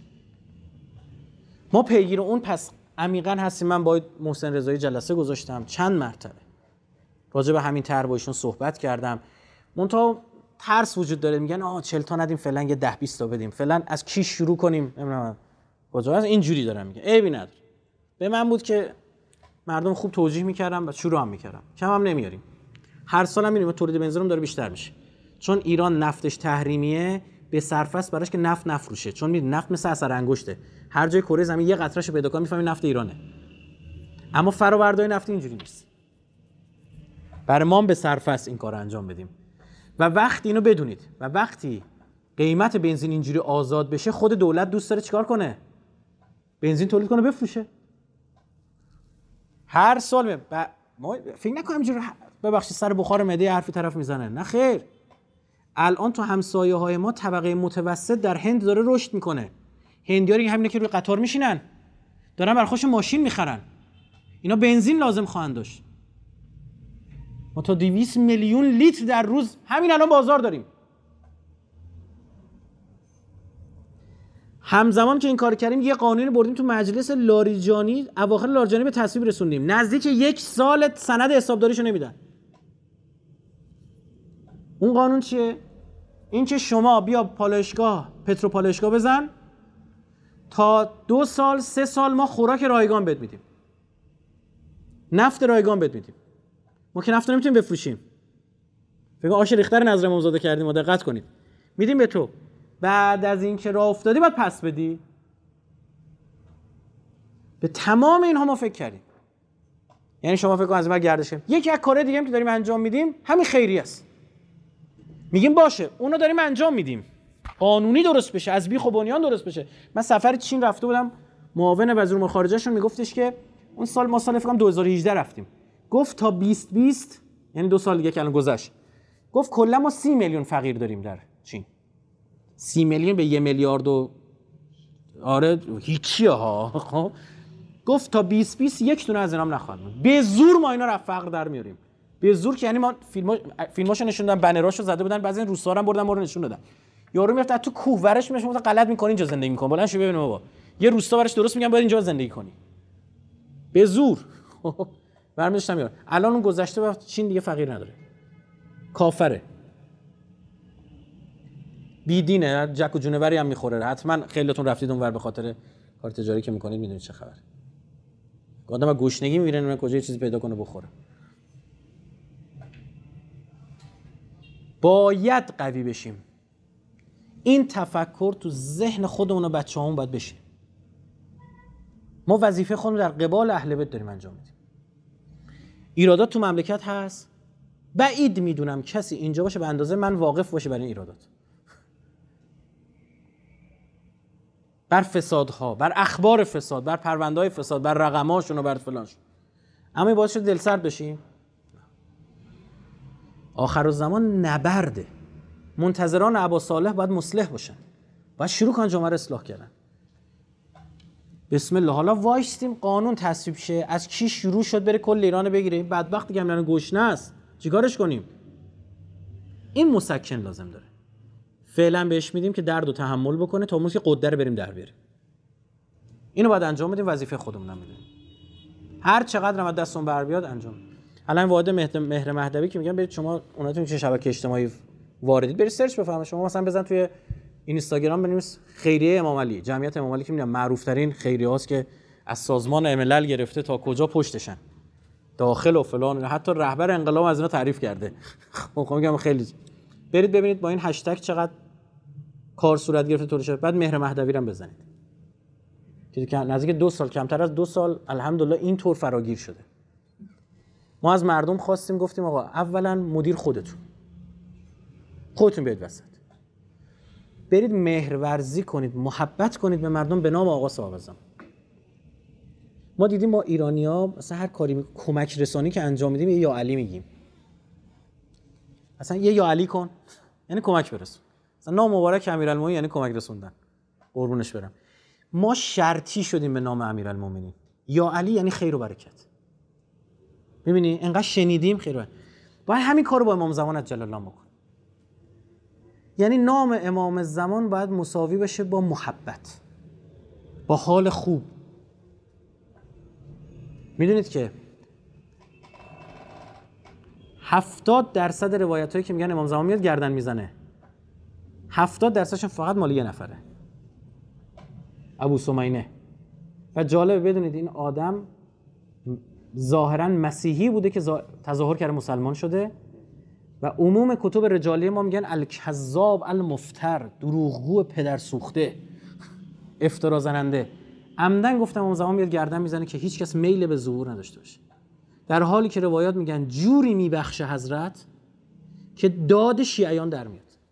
و حتی میدونی سفیانی رو هم حضرت نمیکشه. در روایت ما حضرت سفیانی رو میبخشه.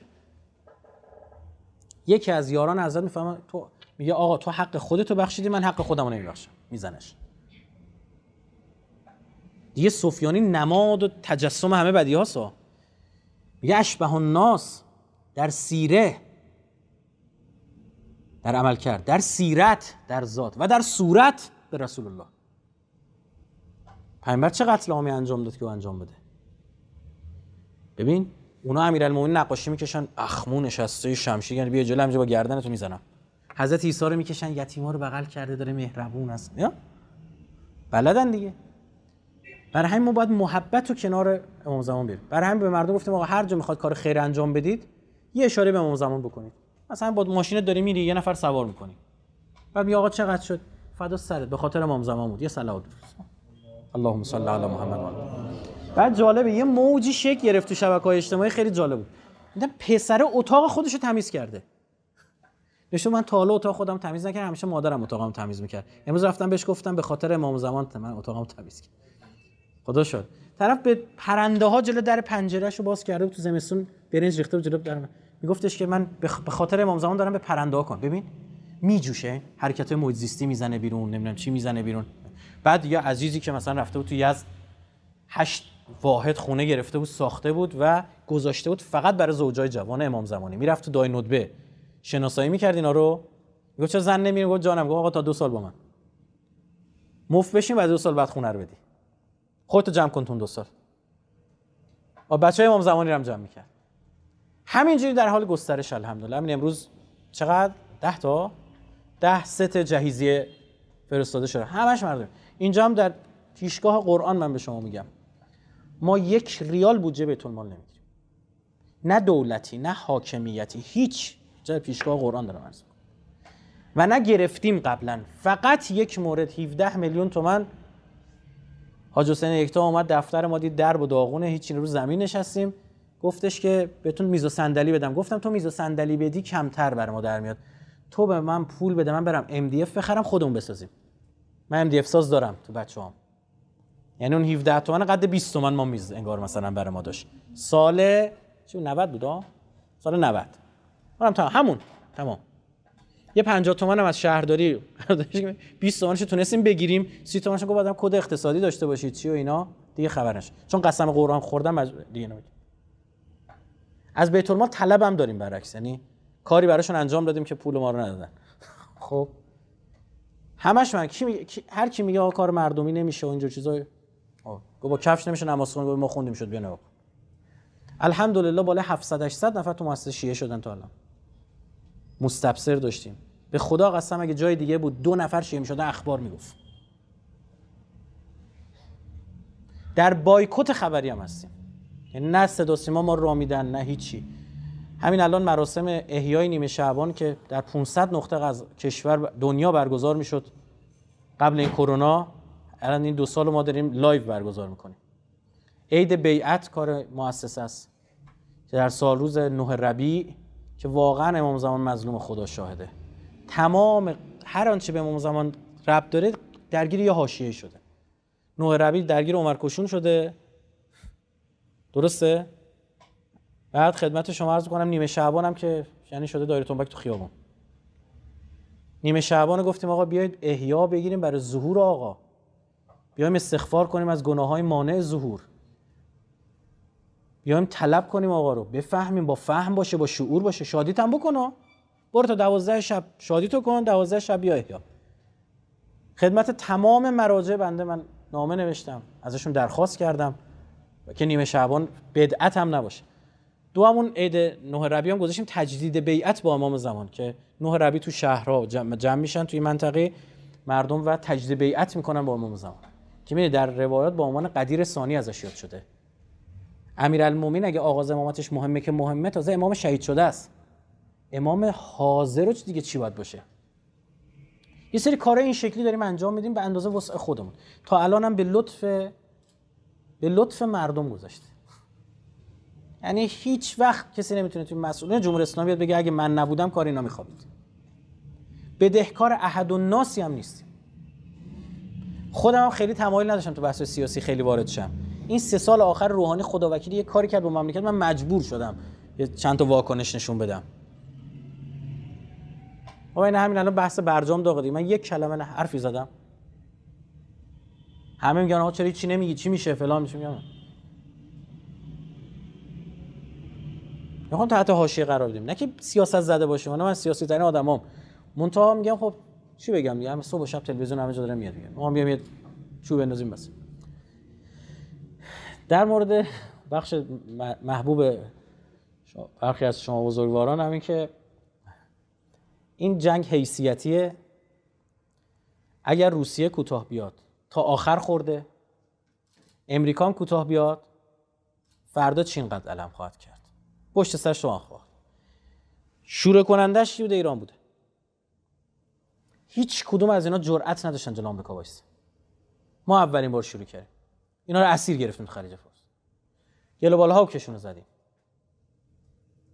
بعد وقتی زدن حاج قاسمو موشک باران کردیم، این ناسه قبح اینا رو شکوندیم. وگرنه فکر کنم روسا جرئت داشتن. فرمانده هوافضای روسیه اومده بود ایران، با همین آقای حاجی زاده جلسه داشتیم، تلویزیون هم اومده گفته، بر من تو جلسه خصوصی هم گفت، تو تلویزیون هم گفته، میگه من همونجا با پهباد نشون دادم بالای ناوشون، بریم نگاهشون میکنه. گفت چجوری دارید این کارو میکنید؟ گفتم خب رفتیم بالا سرشون. گفت نمیبینن. گفت خب معلومه میبینن، رادار دارن. گفت نمیزنن. گفت بزنن خوردن. گفت تو به ما جرأت طوفان دادی؟ اینه. این جنگ به نفع ماست یا به ضرر ماست؟ 80-20. 80 به نفع ماست. هر چه قیمت نفت بره بالاتر، نیاز به نفت ایران در دنیا چی میشه؟ فکر چی شد اینا برجام و یوی شل کردن؟ سری پیشرفت کاراش. برای اینکه تو این هیروبیر دیگه نمیتونن. فکر کن نفت ایران وارد. ببین پارسال آمریکا پالایشگاه نفت ونزوئلا رو زد، هک کردن، از کار انداختن. 3 روز پیش بایدن یه تیم فرستاده برن با ونزوئلا و مادرو صحبت کنن که آقا بی اختلافات بزنیم کنار، به ما نفت بده. همون پالایشگاه رو راه میندازیم براتون. فکر کردی چی شد عربستان و سعودی اومده میگه ما با ایران دوستیم، همسایه خوبی هستیم، دعوا بعد جیز اخه. باباش آمریکا بهش فرمان داده. تو خاورمیانه یه گلوله الان بهتره که قیمت نفت رو میبره رو 250. ما نابودیم. آمریکا تورمی که الان داره 7.5% تو 40 سال گذشته نداشته. جسارت مردم آمریکا مثل مردم ما نیستن. 320 میلیون جمعیتن، 320 میلیون اسلحه بینشونه. توی ماجرای کرونا چند تا ایرانی دیدید بریزن فروشگاه غارت کنن؟ یک مورد دیدید؟ تو آمریکا دیدید چی شد؟ تحریم شده ترین کشور، این مردم انقدر نجیب، تحریم کننده ترین کشور، مردم اونجوری. یعنی شما میگه خب 7.5% چیزی نیست. نه برای اونا. این بسته های گوشت آمریکایی خیلی مثل ما گوشت خورن، مصرف گوشتشون بالاست. یعنی ما دوست داریم گوشت خور باشیم، یعنی مردم ما دوست دارن. خب اما اون خیلی مصرف گوشتشون بالاست، سرانه گوشتشون. الان از این تگای هست که میچسبونن لباس مثلا از فروشگاه ببری بیرون بوق میزنه، رو بستای گوشت هم دارن میزنن. چون این چیزا سرقتش زیاد شده، اوضاع خرابه. قیمت نفت از این بره بالاتر بیچارن دیگه. پوتین هم همینو فهمیده بود. متوجه شدید؟ پس این جنگ 80-20 به سود ماست، 20% به ضرر ماست دیگه. خیلی تخصصی بیشتر به اسرائیل برمیگرده که حالا محل بحثمون نیستش. عرض کردم بعد ببینیم کی کوتاه میاد. یه چیزی هم به شما بگم، تو آخر روز زمان میفهمم یه جنگی میشه بین مخالفان شما. شیعیان هرگز وارد جنگ نشید، بشینید کنار حالش رو ببرید. میگه تضعیف میشن دو طرف. بر سر گنجی است که فرات آشکار میکنه در شهر قرقیسیا. شهر قرقیسیا الان در مرز سوریه و عراقه. برید نگاه کنید رو اینترنت، اونجا چی داره؟ چاهای نفت داره، قلعه العمر، چاهای العمر اونجاست. هی ترکیه‌ها حمله میکردن میگرفتن، هی داعش میگرفت، هی سوریه میومد میگرفت فلان. یعنی یه قرقیسیای منطقه‌ای داریم، یه مفهوم قرقیسیا داریم که باید بفهمی. شیعه باید هوشمند باشه توی سری دعواها. امیرالمومنین فرمود که ابن لبون باش، مثل پسر، مثل بچه شتر 2 ساله باش، نه بار میبره نه شیر میدوشن ازش. باش تا کنار حالش رو ببر. الان هم کار درست چیه؟ ما نباید مثل دولت روحانی فقط چسبید به غرب باشیم. کسی هم که کامل به چسب شرق بازم چیه؟ اشتباه. جفتو باید با هم ببر. یعنی همزمان هم برجام آروم آروم پیش ببر، هم قرارداد 20 ساله 25 ساله هر چیز میخواد ببندی هم ببند. از بی قراردادی اینجوری بهتر گرم داره ضرر میکنی. خب این میشه که یوینا پیغام میفرستن آقا نفتتون هم میخوایم. الان حذف نفت ایران، بعد اینجا مثلا شما فرض کنید یمن یعنی ما. من که میدونم یه جنرال مکنزی بود که اون میگفتش که بابا شما مگه میشه اینا دمپایی ندارن پاشون کنن؟ این پهبادا چجوری دست اینا رسیده؟ خب اونا میدونن. شما فکر کنید همین الان یه موشکی شلیک بشه سمت یکی از این کشور عربی، یعنی 20 تا بیاد رو قیمت نفت. تازه آسیب هم نزنه، همین خبرش 10 تا میندازه رو قیمت نفت. اینا رو باید دقت کرد. یا مثلا ما باید همزمان واقعا به صادرات گاز به اروپا هم فکر کنیم. اروپا هم الان میخواد، چون میخواد از زیر یوغ ولی روسیه بیاد بیرون. ترکیه هم وسط نمیتونه غلط اضافه کنه. فشار اروپایی رو ترکیه جوریه که خود الان بنزین 2 برابر شده، اردوغان در آستانه سقوط. الان فردا پس فرداست که من فکر میکنم شلوغیاشون شروع شد تو خیابون. جدی اینه، باید شیعه با المؤمنه کیس، باید باهوش باشه، با این برگه ها خوب بتونه بازی بکنه. بعضی فکر می‌کنن مثلا ما یه نگاه اصولگرایی محض داریم که فقط اصلا من اینجوری نیستم. دو سال قبل از مذاکرات من مرکز مطالعات آمریکا بودم، مسئول بخش اسرائیل اونجا بودم. اومدن به ما گفتن که یه نفر از اطلاعات اومده میخواد چیز کنه، شور کنه با شما. حالا اسم اینا که معمولا چیز دیگه، یعنی مستعاره. یه عزیز اومد نشست و گفت اوباما نامه فرستاده برای رهبری. اون سال اومد گفت و گفت سلطان قابوس هم چیز شده، واسطه شده. گفته آقا بیم شرایط خورده حسنه کنیم بقول. نظر شما چیه؟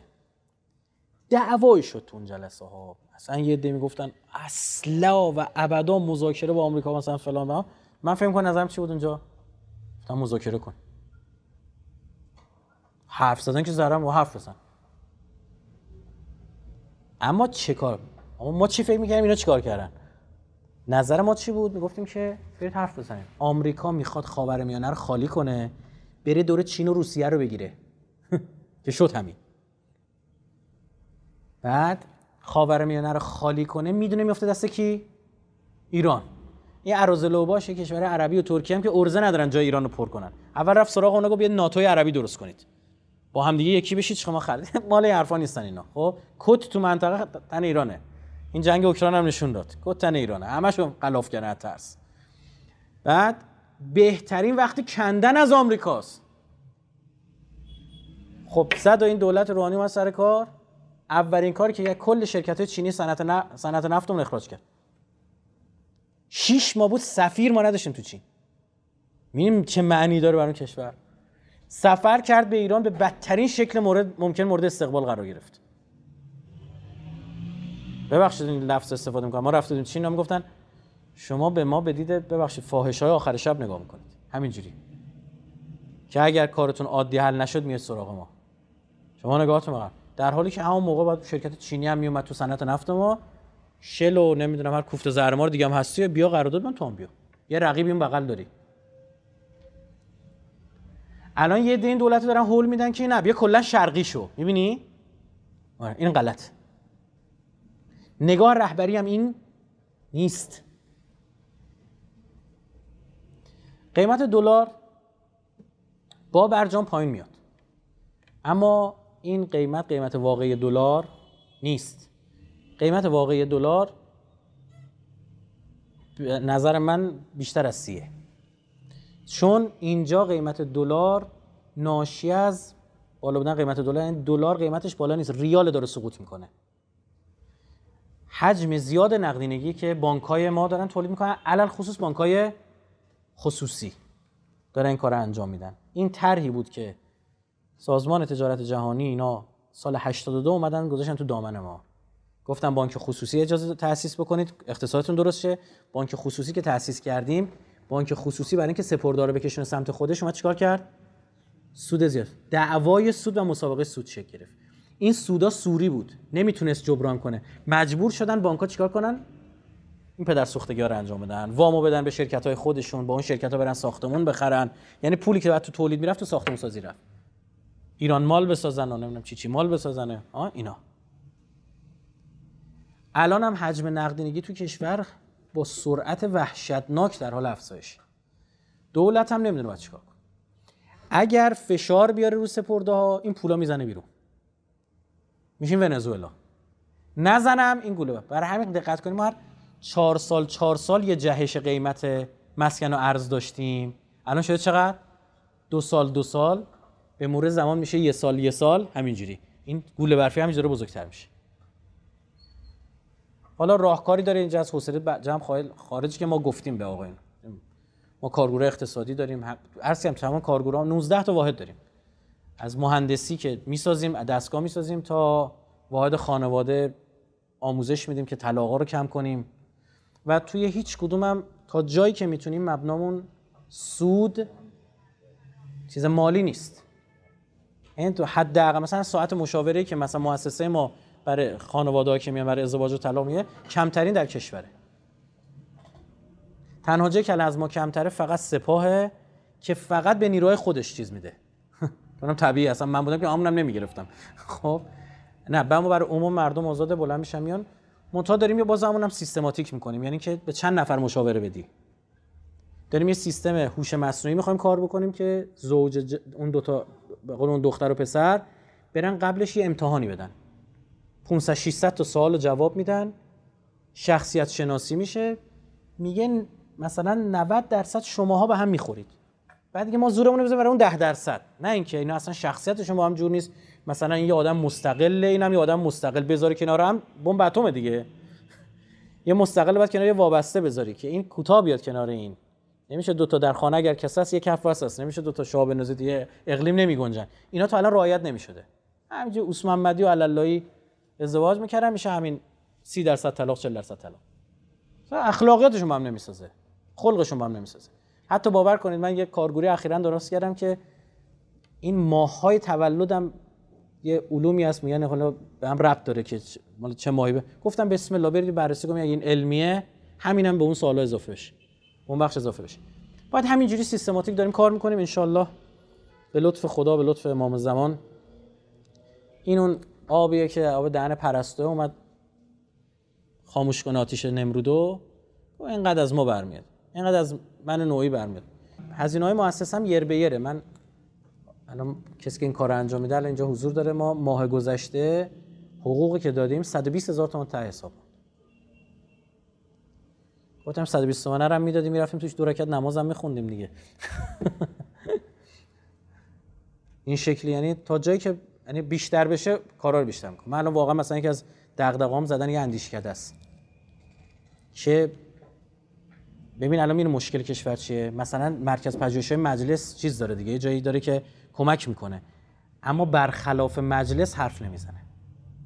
متوجه شدید؟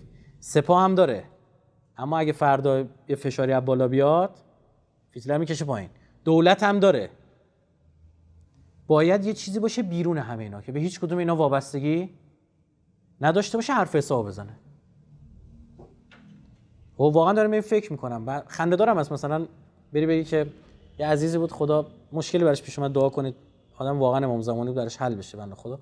روز رفتم بهش گفتم یه 15-16 میلیون پول بده، میخوام اون موقع مثلا میشد باشه بازی کامپیوتری ساخت. و خندید گفت با تو خیلی پرری بودم. گفت ما شنیدیم پول برای جایزه، شنیده بودیم برای حسینی، برای بازی. بعد که بازی آماده شد فرستادم پسر خودش بازی کرد. گفت بازی بعدیش هم من پولشو میدم. دید چیا یاد میگیره تو اون بازی. ما سبک زندگی مهدوی رو گذاشتیم بچه یاد بگیره. اصلا اسم بازی مهدیار بود، یعنی مهدی یار امام زمان. اقتصاد مقاومتی رو توش آورده بودیم، بچه مرغ پرورش میداد، تخم میذاشت، مثلا اقتصادی بارش می آوردیم. بعد بازی معدنچی کوچک، همینا مفتم در اختیار مردم میذاریم، ما رایگان میذاریم هر کی میخواد استفاده کنه. بازی معدنچی کوچک رو ساختیم که بره معدن استخراج میکنه، میتونه خام فروشی کنه، میتونه چیکار کنه، تبدیل کنه. بچه یاد میگیره. این خوی این اسپانیا هستن، از بچگی مقتصد بار میان. برای چی؟ برای اینکه اون فرهنگ اونجاست. خب ما هم باید بچه‌مون با همین فرهنگ، بله کنارش خیریه هم بود، کار خیر بکنه، اما حساب به دینار بخشش به خروار، اینم باید ما لحاظ قرار بدیم، اینم برام مهمه. خب یعنی تا این جور چیزا هم فکر می‌کنیم. پس این مسکنه باید باشد. ما وظیفه خودمون انجام میدیم. امام ما کیسه می‌برده در خونه‌ها، اما سیستماتیک بیت المال رو درست کرد. اونم باید پیگیری کنیم. ما قویاً مثلا با طرح با حقوق نجومی داریم مبارزه می‌کنیم. حقوق نجومی هم من 30-40 تومن نمی‌بینم. نه اصلا اینا نیست، رقم‌ها خیلی بالاتر و روش‌های مختلف می‌گیرن. باید اینجوری درست بشه بر مبنای باز این باید دقیق باشه، باز ضربه نزنه. مثلا آدمای کارآمد ببینن امارات داره 100 میلیون حقوق میده، پاشه بره اونجا. این اندازه باید دقیق باشه. سرتون درد آوردم، ببخشید. من دیگه سعی کردم یه کشکول شیخ بهائی باشه، همه چی توش برم. صلوات بفرمایید.